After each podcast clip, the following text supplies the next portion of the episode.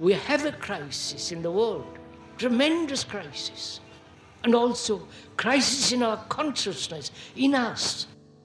I see the urgency of change, radical revolution, mutation in the mind. I see it. It is necessary. There is complete quietness of the mind, and that which is silent has vast space. Only then that which is nameless comes into being. This is Urgency of Change, the Krishnamurti podcast.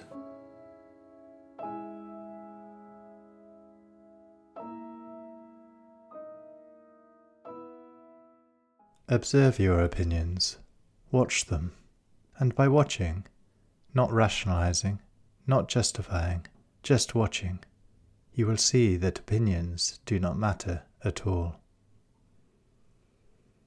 Hello, and welcome to episode 165 of Urgency of Change. Each episode of the Krishnamurti podcast is compiled from carefully chosen extracts from our archives, representing different approaches to many of the fundamental issues and questions we all face in our lives. This week's theme is opinion and judgment. Upcoming themes are stimulation, aloneness, and technology. This is a podcast from Krishnamurti Foundation Trust. Please visit our updated website at kfoundation.org, where you can find a new introduction to Krishnamurti, a growing collection of articles, a wide selection of quotes, and a new index of topics for easy access to carefully selected texts and recordings. Our online store stocks all available Krishnamurti books and ships worldwide. You can also find our regular quotes and videos on Instagram, TikTok, and Facebook at Krishnamurti Foundation Trust. If you enjoyed the podcast, please leave a review or rating on Apple Podcasts, which helps our visibility.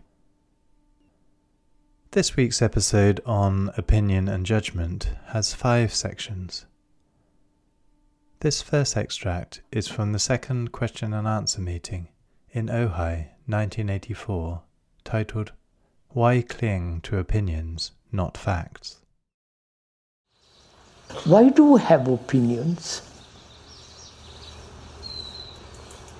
The meaning of that word, opinion, means judgment, evaluation, preconceived concepts, you know, the whole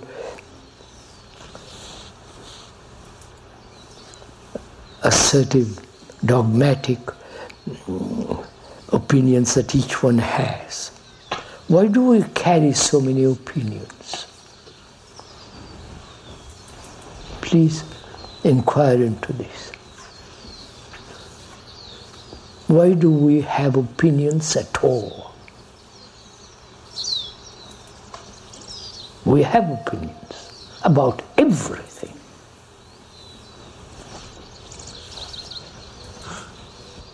And apparently they're so strong. And we think that is freedom to have thousand opinions about everything.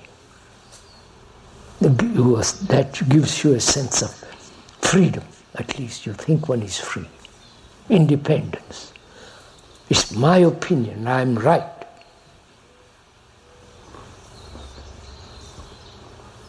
So we have thousand opinions. And what are facts? What is fact?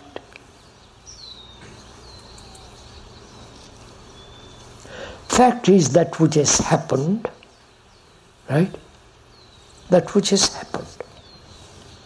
An incident, or an accident is a fact which has hap- which took place yesterday. And fact is also what is happening now. Right? What is happening now, you and I are sitting here having a conversation, a dialogue, a question and answer, and so on. That's a fact. What is not a fact is what may happen tomorrow. Right? I want to go together. What may happen when you leave this place and go go on to God? Something might. So, fact is that which has happened, that which is happening. And fact is not what will happen. That's clear. What will happen is decided what is happening now. Right? I want to see it. The future is in the present. Right? The future is what you are now is the future, right? Modified, but basically what you are now. So the future is in the present, right? Order, right? and the past is also in the present. Right? So the present contains all time. Please don't play with this as a theory, it is meaningless. You can, it becomes a slogan if you repeat that, a cliche, and loses meaning. But if you see that the past has a continuity in the present, right? And the future is the past modified the present, right? The past modif- modified through the present. So the present, the now, contains all time. Right? And if you don't change now, you will be exactly the same tomorrow, slightly modified. So the future is in the present. I want this is really quite important to understand because what is action? I mustn't go into that's too hard. So, what is why do human beings cling to opinions? And not facts. You can conclude from a fact an opinion. Right? A fact can be made into an opinion, but the opinion is not the fact. I may have an accident in a car and you come around, see it, and you have umpteen opinions about it. But the fact is that I have an accident. So why do we have opinions at all about about mm, government, about religion, about this, about that, about literature, about poems? You follow? Why? Is a kind of game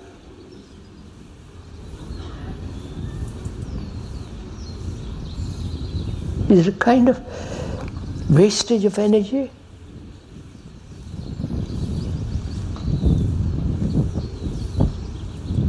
Is it another form of chattering? Which is all a waste of time, waste of energy. Whereas if you stick to facts, which is what has happened, what is happening, that's only facts. I'm looking at the tree, that's a fact. Why have I why do I have to have an opinion about that? If I'm a lumber merchant, thank God I'm not, and I said, that's a valuable tree, let's cut it down, that's a different matter.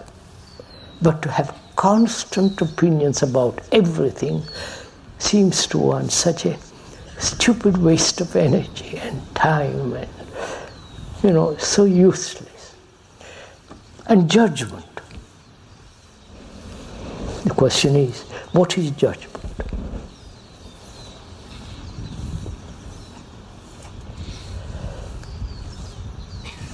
A judge passes a sentence on somebody, criminal or some innocent man. There was a judge once whom I, I the speaker happened to know. He was high up in the law and became a good judge. And one morning, after many years of judgment, he said, what am I judging? What, what is truth? I'm passing judgment about everything according to precedent and so on. What is truth? Unless I find that out, judgment has no meaning. So, it's a custom in India those, in those days, about 58 years ago, he called his family and said, I'm go- going to withdraw from the world, go off into the forest, into some distant village, meditate and find out. I'm, this is, we're telling you the facts of it, not opinions about it. After 20 years or 40 years, I've forgotten the exact time, somebody brought him to listen to one of the talks that K was giving. And he came to see me, the speaker, afterwards, and he said, You know what I've been doing all these 40 years? I started out to find truth, meditate, did all kinds of things. And I see now that I've been mesmerizing myself I've been living in an illusion. Right? You understand all this? For an old man to acknowledge such statement and to say that's a fact that needs a great deal of perception. So, what is judgment? What is justice? Is there justice in the world? Hmm? Please ask this question of yourself. Is there justice in the world? You're born with in a good family, money, education, prosperity, success. And the other, lives in a small ghetto, no future except poverty, constant struggle, right? Where is justice in that? The Indians have a very good explanation, the Hindus, which is karma. You understand? Don't, please, that word karma means to act, not all the things given to it. To act rightly at the now. Because what is, if you act rightly now, the future is right.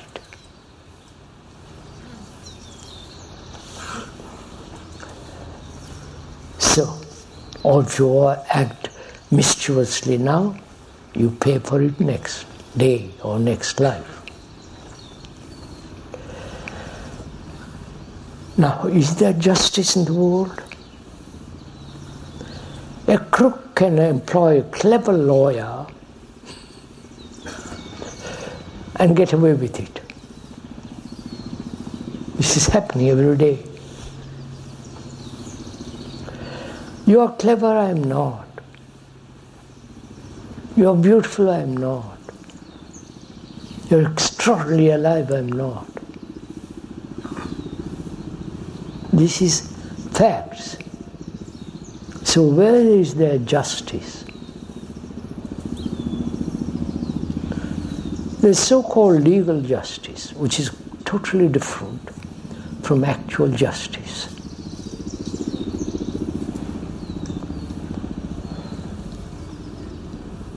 Justice can only be found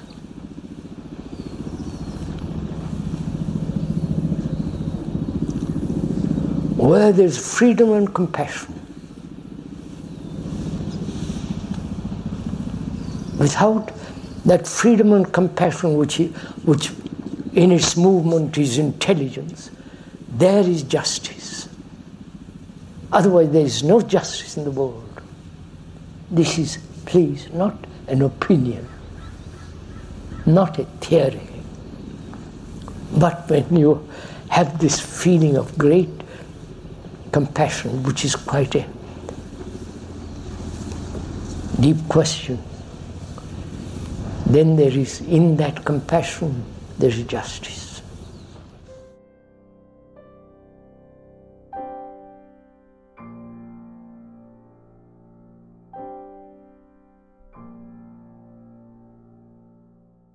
The second extract is from Krishnamurti's first talk in Saanen 1983, titled Opinions Bring Conflict. So, what is peace? And how can we establish and lay the foundation so that we build on that? Psychologically speaking.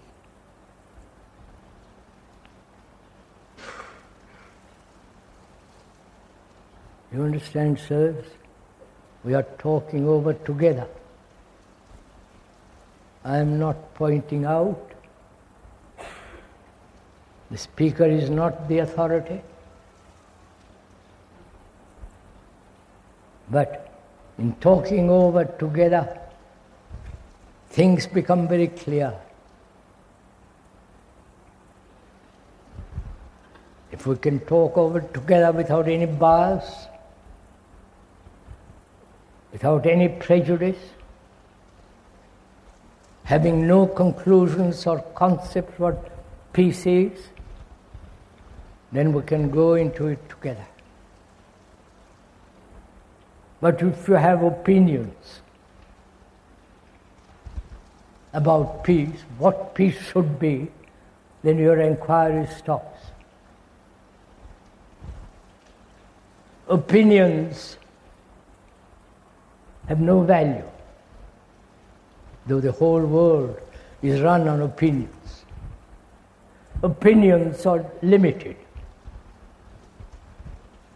Your opinion or the speaker's opinion opinions of the totalitarian governments or the opinions of the church people and so on. They're all limited. Your, judge, your judgment and the opinion of which, which gives values are all limited. I hope we understand the word, what it means to be limited. When you think about yourself from morning till night, as most people do, it's very, very limited. When you say you're Swiss, it's very limited. or when you are proud to be a British, as though you are God's chosen people, that too is limited. So, opinions are limited. And when one sees that clearly, then one does not cling to opinions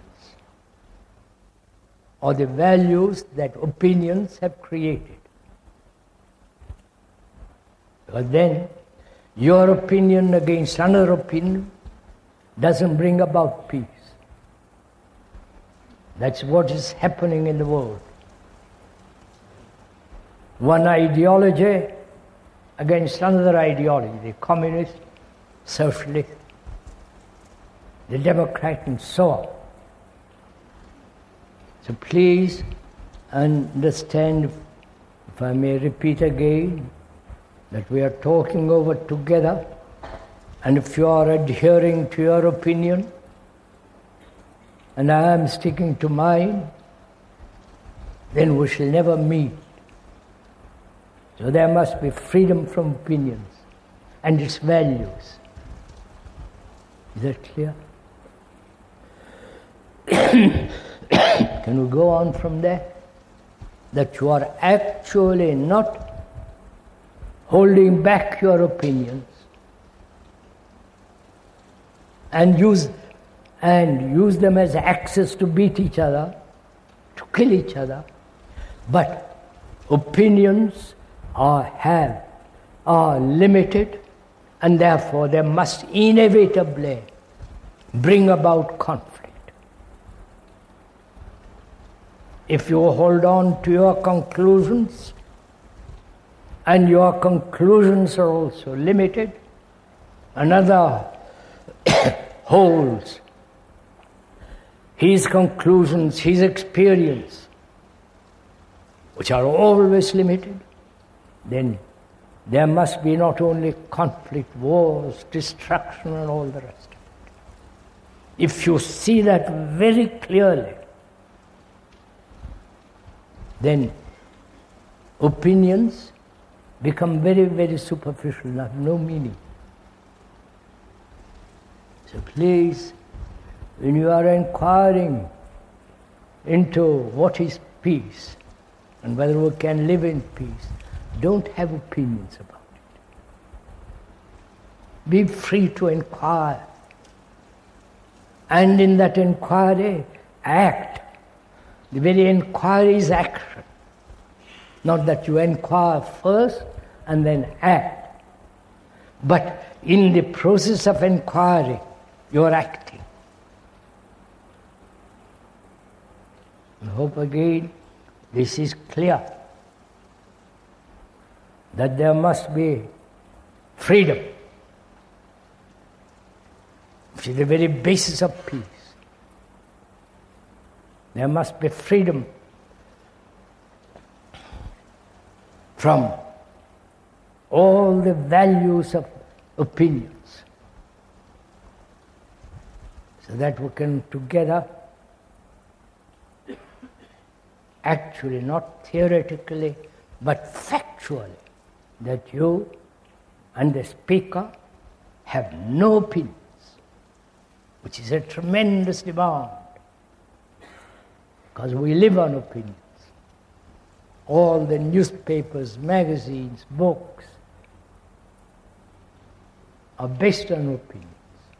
Somebody says that you agree, and that's your opinion too. Another reads another book and forms an opinion. So please, to find out the true meaning of peace and the depth of it and the beauty of it and the quality of it.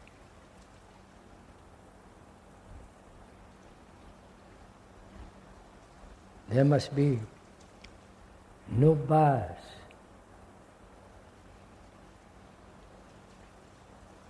Obviously, that's the first demand.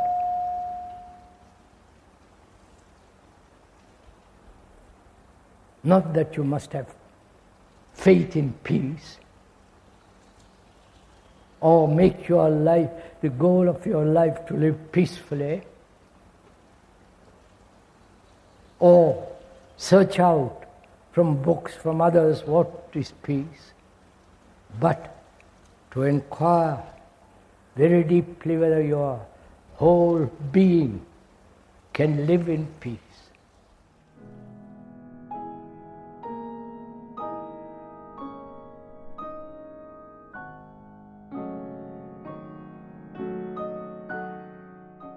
The third extract is from the fourth talk in New Delhi, 1972, titled Opinions Prevent Clarity of Perception.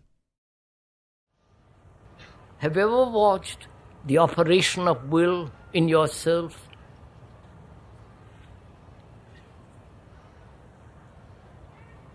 And have you ever gone into this question? What is the necessity of will at all?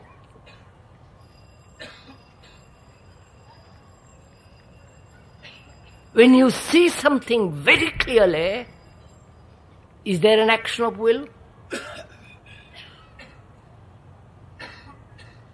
You understand my question?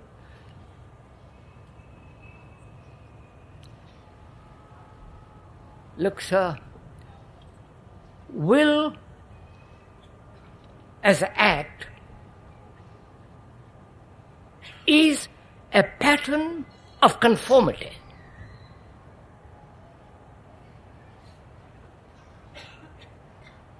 Conformity to a pattern, to an ideal, to a dictum.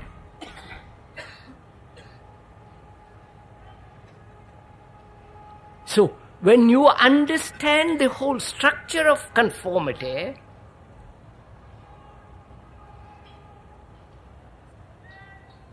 then is there an act of will at all? When you see something very clearly, when you see danger, physical danger, you act, don't you? Instantly. There is no act of will there.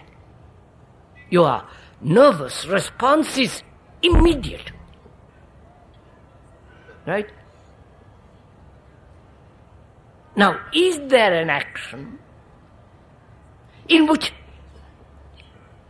will doesn't exist at all? Will is time. You, I will do that. That it demands time. And therefore, will is not action in the present, it's always in the future. So will implies contradiction. Hmm. Right? So, meditation in daily life is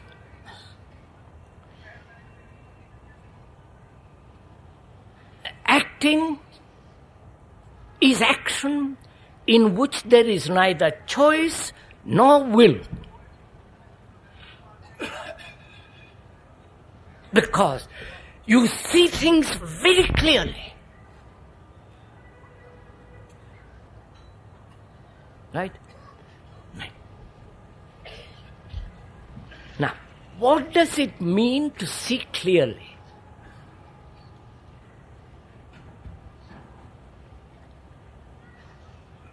how to observe yourself or a cloud or your neighbor clearly. Not only visually, but with clarity of a mind that is un- unconfused, with a clarity of mind that has no shadow. You, hmm? Now, how does not how. Sorry. I withdraw that word. Is a mind capable of looking clearly without distortion. distortion exists where there are images. In relationship or in action. Right? I am related to you and I have image about you. That image prevents me from looking at you. I have knowledge, experience of what you have said to me or done to me. That knowledge, that opinion that prejudice prevents seeing clearly. Right?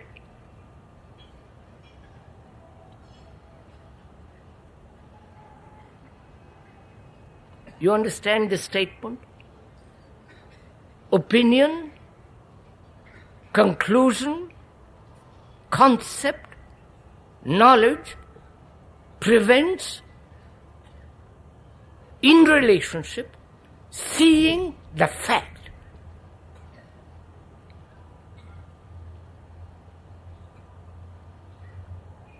What is important in this is to see clearly.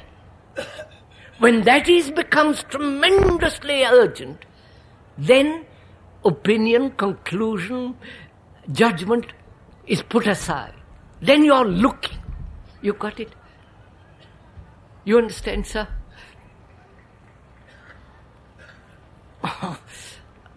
Are we traveling together? Look, you have opinions, haven't you?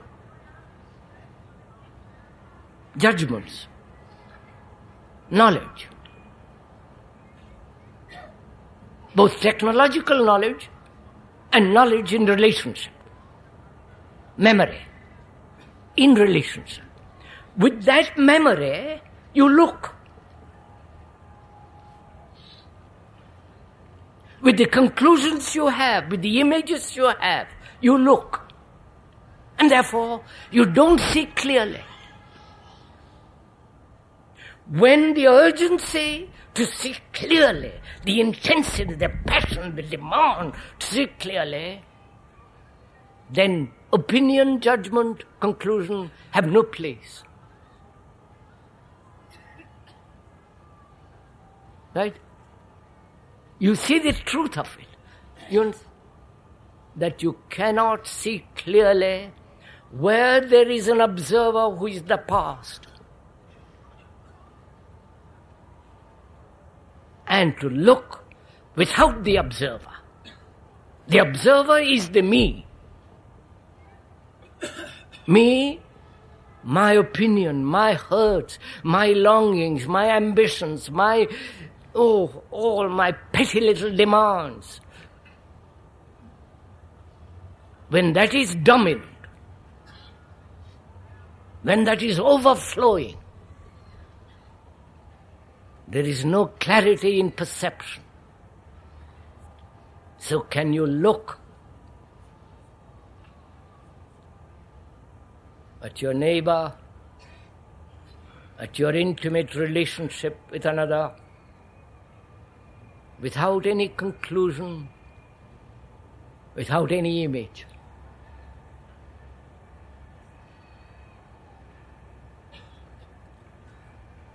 Now, you hear that and you say that's quite right, that is true.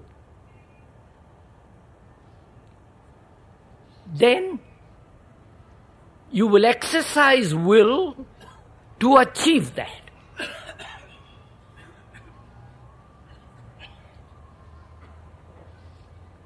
Whereas we are saying don't exercise will at all, but just observe. That is, you have opinions. Just observe your opinions. Watch it. And by watching it, not rationalizing it, not justifying it, just watching it, then you will see that opinions do not matter at all. Therefore, you are able to look clearly. You have understood what it means to look clearly, which is to observe without Im- imagination, without contrivance of thought, without the me everlastingly operating in observation.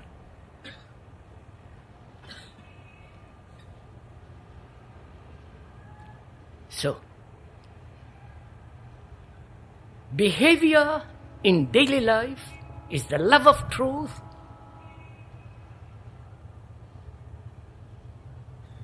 and action, which is not based on choice and will. Is that clear that I've explained? That is the foundation. If that doesn't exist in your life, do what you will. Follow all the gurus, all the systems, stand on your head, or I don't know, whatever you do. You will never know what meditation is. You will be playing around with words, with uh, tri- deceiving yourself. That is, you must lay the foundation of behavior in relationship.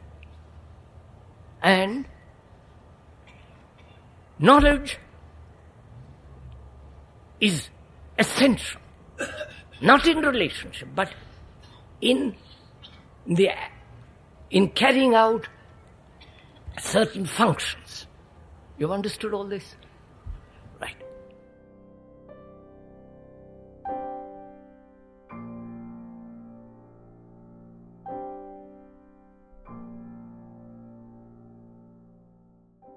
The fourth extract is from Krishnamurti's second talk in Santa Monica, 1974, titled Opinions and Judgments Are a Barrier to Relationship.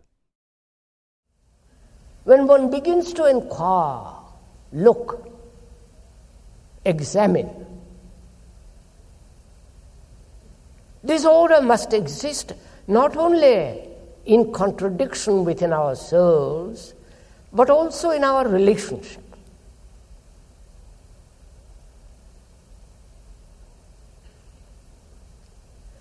Because all our societies is based on the outcome of our relationship.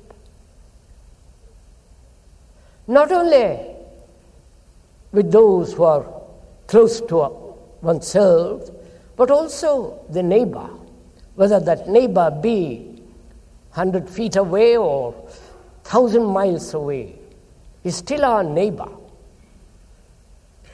And to discover and therefore learn what is relationship in the context of freedom. Can there be freedom in relationship? Or freedom is always limited where memory in relationship acts.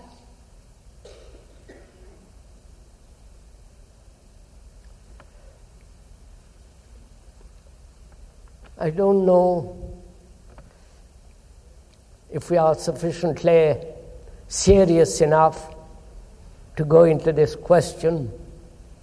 And if we are, Please, as I said yesterday, it's a matter of sharing. The exploration which we are doing, or the investigation, is a work in which we share together, in which we are cooperating to find out what it means and therefore learn freedom in relationship. And so, what is relationship? Are we related at all to each other? Though we may have married children, girl and boy, and all the rest of that business, whether we are at all related. That is, to be in contact with, to understand the other, to have close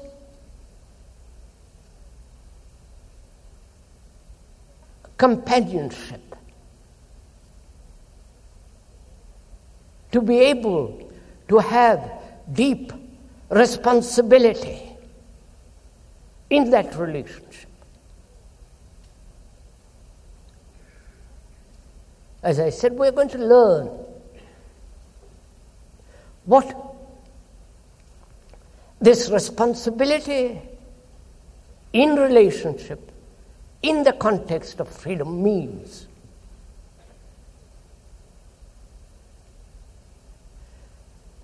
One can make a statement, and as we are educated, and most unfortunately, to abstract from that statement a conclusion, then that conclusion becomes a memory, and according to that memory, we live. That is, I hear you make a statement.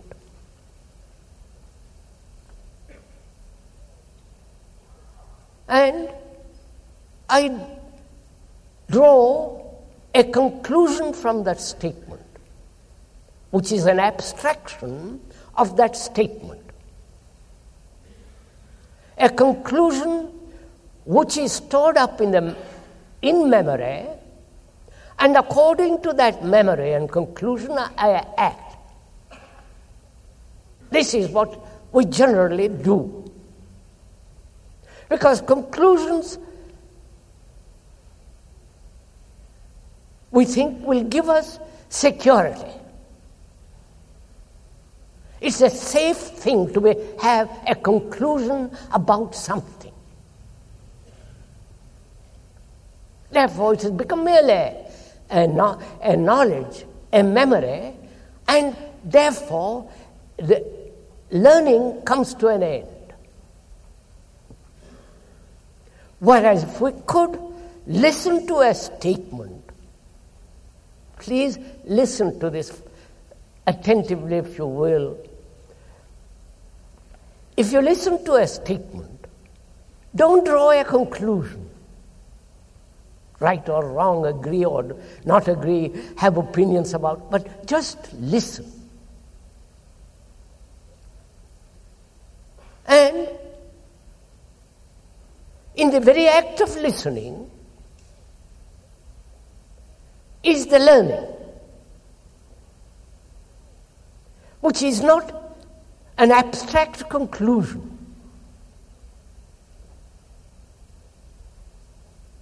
Because most of us,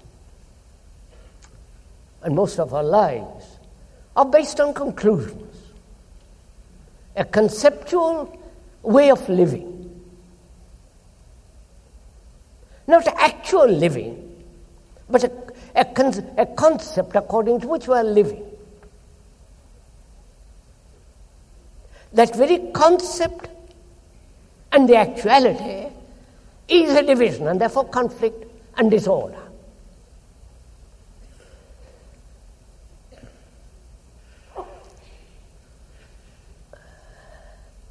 So, what is relationship? Because it's one of the most important things in life.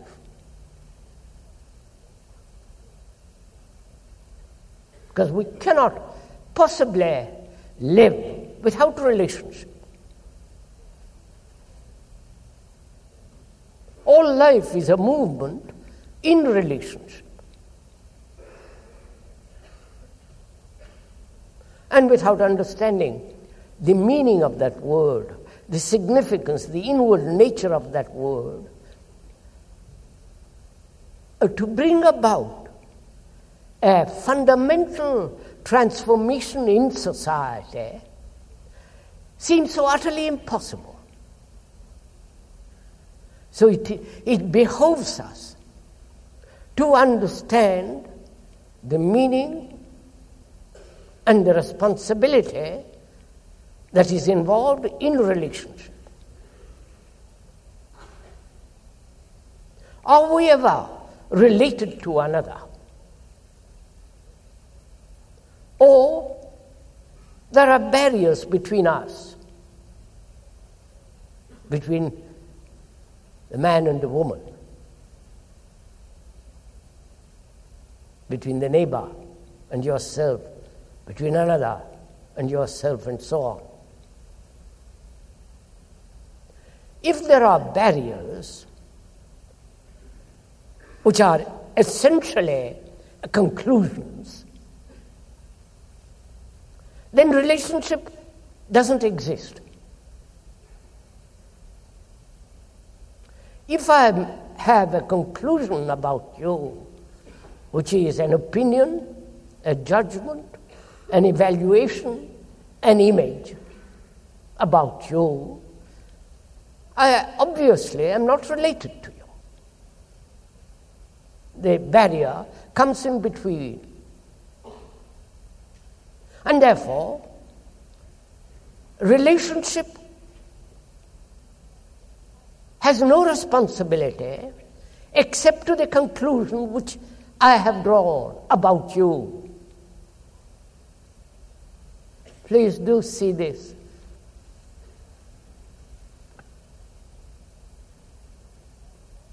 If I have a conclusion about you, I am loyal to that conclusion. I am responsible to that conclusion. And I feel safe, secure in that conclusion. And I feel I'm responsible, being to that conclusion, to you. And you have your own conclusions, opinions, judgments, images about me. And you are responsible to that image, opinion, judgment, conclusion. And yet we, are, uh, we think we are related.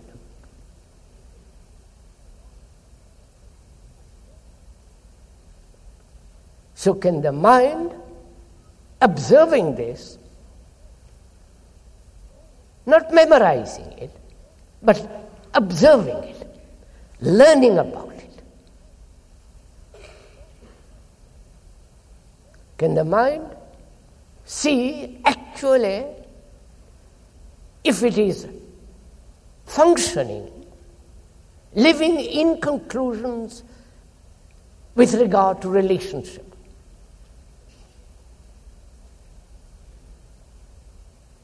That is, to put it more bluntly and definitely, you have conclusions about your wife or husband, somebody else or other. You have them.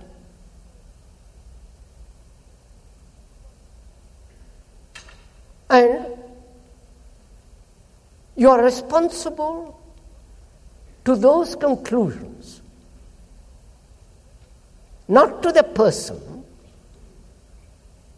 but to the idea of that person. And so you have actually no relationship at all.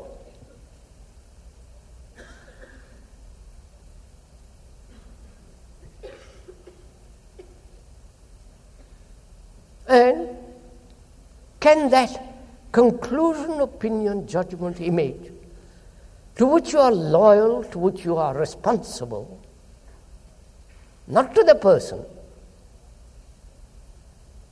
but to the conclusion, can that conclusion be set aside totally? And, and to prevent further conclusions being formed um, are we going together? Please do share this thing with the speaker. Both of us are traveling the same road.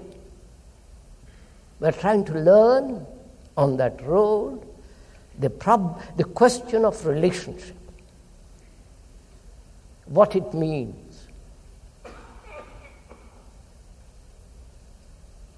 Because relationship is one of the most important things in life. One cannot possibly escape from it.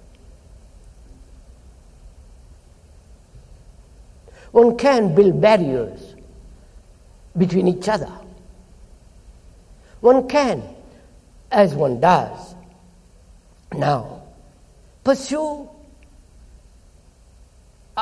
each one's own idiosyncrasies, ambitions, um, pleasures, isolating oneself in relationship. That's what we are doing. Each one trying to fulfill his own selfish ends. Now we are asking two things. The conclusions we have made about the other and to, total, to prevent further conclusions being made. I have conclusions about you. And undoubtedly, you have about the speaker. Otherwise, you wouldn't be sitting there.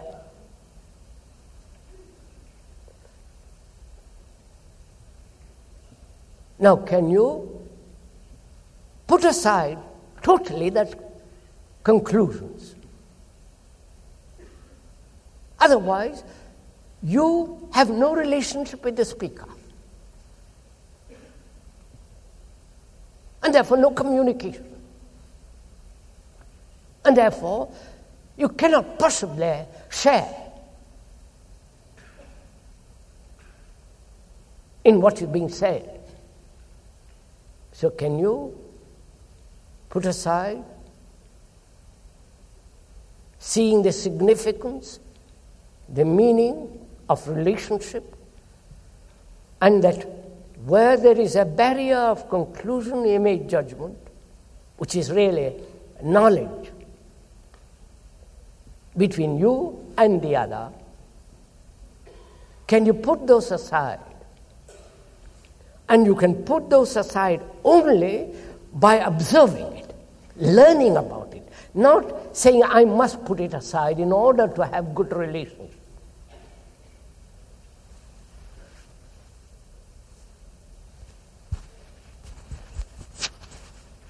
That is, can you observe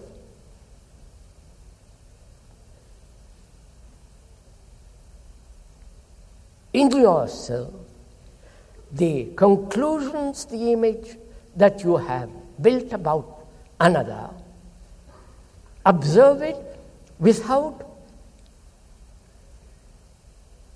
wanting to transform it, suppress it, deny it, or justify it. Just to observe. And can you observe without the observer, who is the very man, who is the very who creates the image. I hope you're following all this.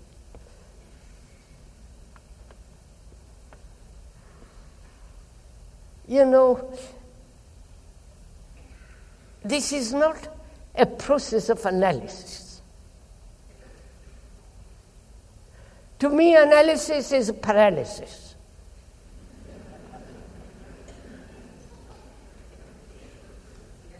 You laugh very easily, don't you? But yet, that's what you're doing.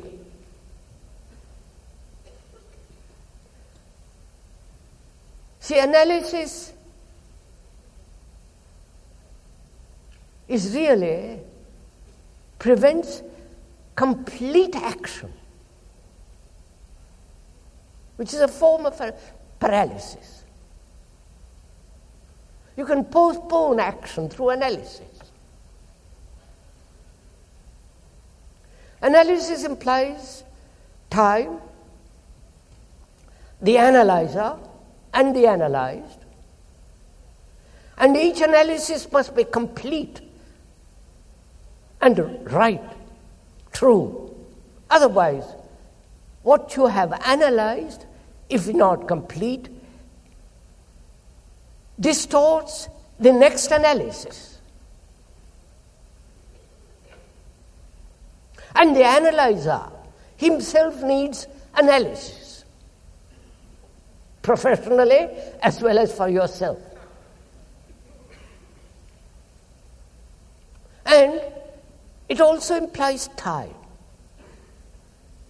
You can take years and years analyzing and doing nothing about it. At the end of your life, you're still analyzing. And that is what is happening now in the world. And which seems so utterly, I was going to use the word stupid, it has no meaning.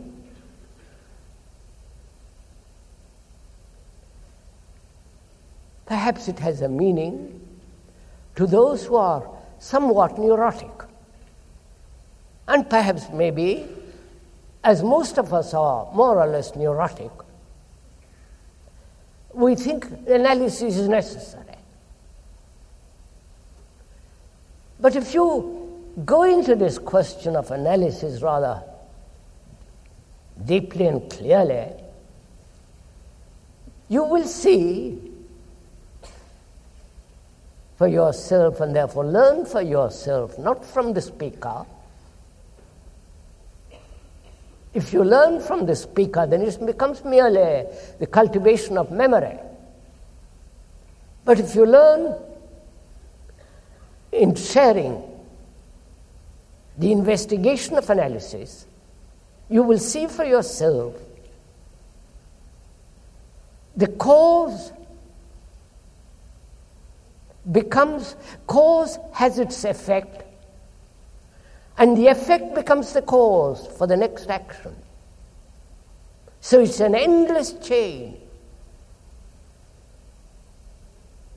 Whereas you look and see that analysis does not bring understanding and therefore perception and action. And as I said, we are not analyzing, we are just observing, looking at exactly what's going on.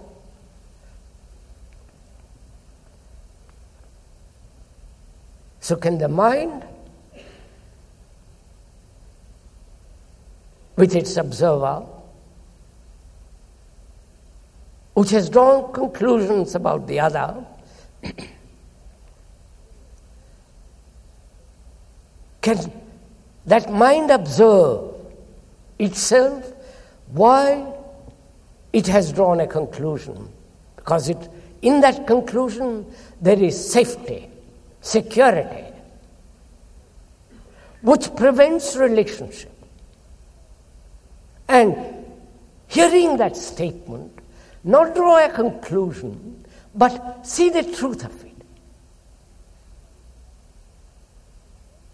And seeing the truth of it and learning about it, it finishes the conclusions that one has made. And can you prevent other conclusions being made in relationship? Those are the two questions we have to ourselves. To wipe away the conclusions that one has and to prevent further conclusions from arising. The conc- further conclusions that arise can be prevented if at the moment of the word, gesture, or look, you are totally aware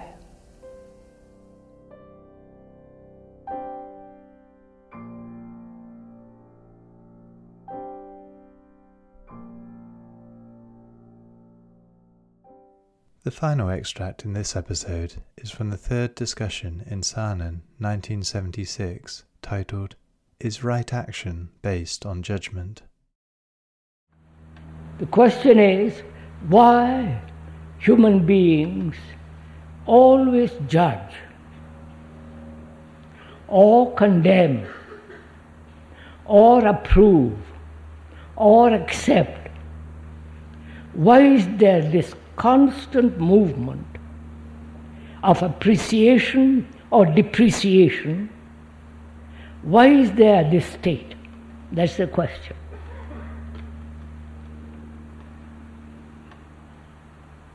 Why do you think you judge? It's our tradition, partly, isn't it? We are brought up from childhood to judge, to evaluate. Right? This is good, this is bad, this is right, this is wrong, this should be, this should not be. I am not good, I am bad, all the rest of it. This constant repetition of judgment. Is that an avoidance of facing oneself? You understand my question? I project judgment over everything politics, economics, religion, God, no God, mm, about everything. And projecting that, I hide myself from myself. It's like a smoke screen I throw out, and behind that, I refuse to look. Is that one of the factors? And is it another factor that it's much easier to judge.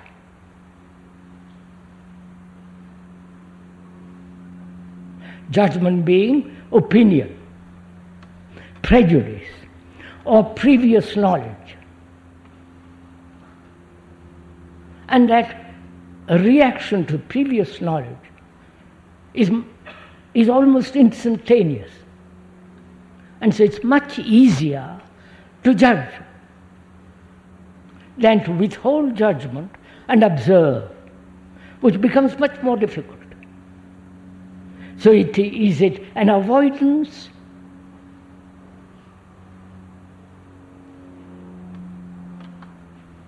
And an escape from looking exactly at what is. And is judgment in religious matters is tremendously uh, potent. Potent. Because all religions judge. There's, when you die, there is a judge, an entity who is going to judge you. You know, the Greek idea, all this is a form of judgment about you.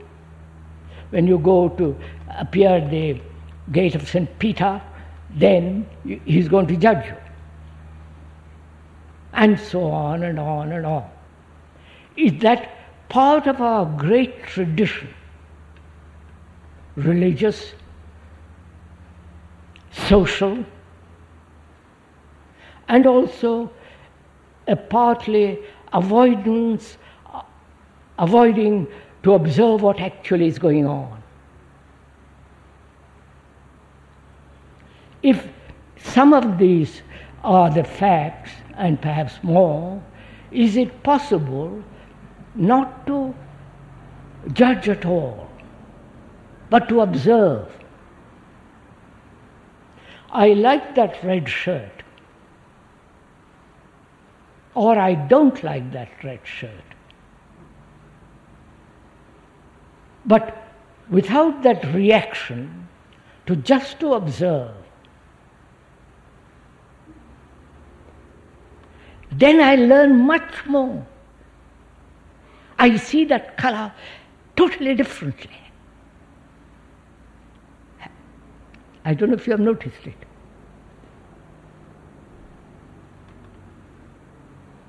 So, in behavior, that gentleman asked the question what is behavior?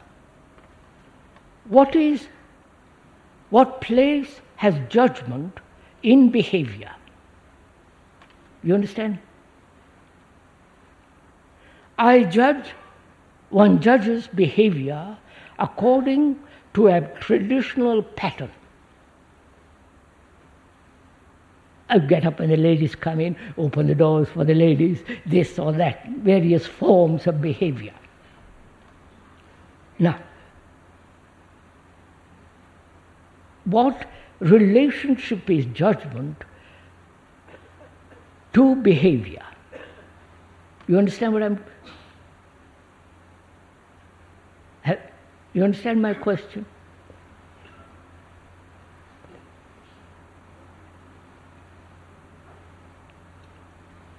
And what is behavior?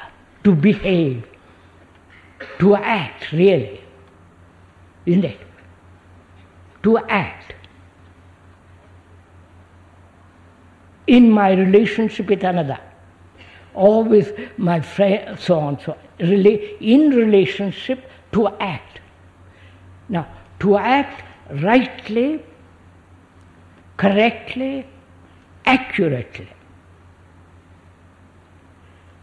Which is not judgment, is it? I wonder if you see that.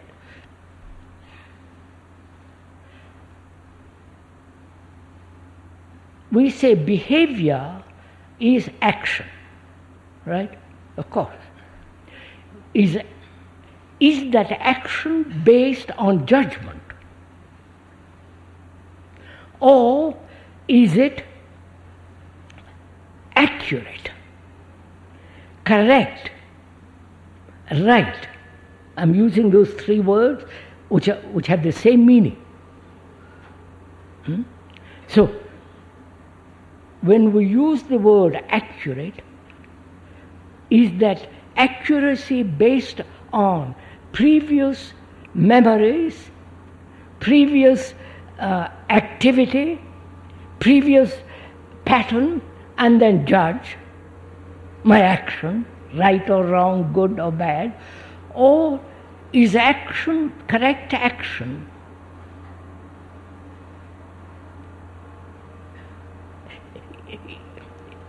Incorrect action, there is no judgment.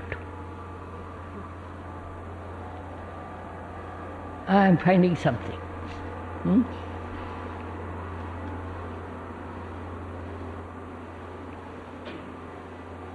What is correct action?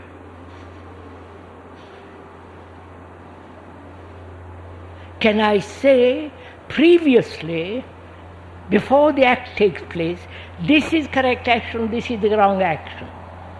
You understand my question? I wonder if we, are we meeting each other? I want to find out, as a human being living in this world, what is correct action politically, religiously, you know, in every way, in all the completely. Now, how am I to find out what is correct action? First, I must inquire if it is based on judgment. Judgment of others, hmm? Or a judgment which I am going to impose on my action according to the pattern which I have de- developed. So, is correct action based on a judgment of others or on my own judgment based on experience, knowledge, and all the rest of it? You understand? Are we meeting? Yes? Am I acting because of environment correctly or am I acting correctly because I have previous patterns of behavior? I wonder. All is action independent of both. Action means the doing now, right? The doing now active present, isn't it? The verb to act. And acting is the is the moment of action. If that action is based on the future, ideals, hope, uh, judgment, then it's not acting. Right? Or if, I have, if that action is based on my previous conclusions, this is not acting. Right? I wonder. If I act according to the past, it is not action. Or if I act according to the future, it is not action. Action being the active presence of that verb, verb to act. Right? Action is only in the present. So, where does judgment take place? You understand my question? If I am acting without the pattern of the future or the past, then it is complete action. You may say that is wrong action, or another may say it's right, but it is action. I wonder if I'm making. So behavior is not based on the past pattern or a future ideal. It is acting now, whatever that action be in the present. And if the, please see the importance of this. If there is no pattern of the future, which according to which I am acting, or a pattern of the past according to which I am acting, then I am acting without motive, without the idea of a reward or punishment. So acting is now. So where action is in the present, freed from the past and the future, it is right action.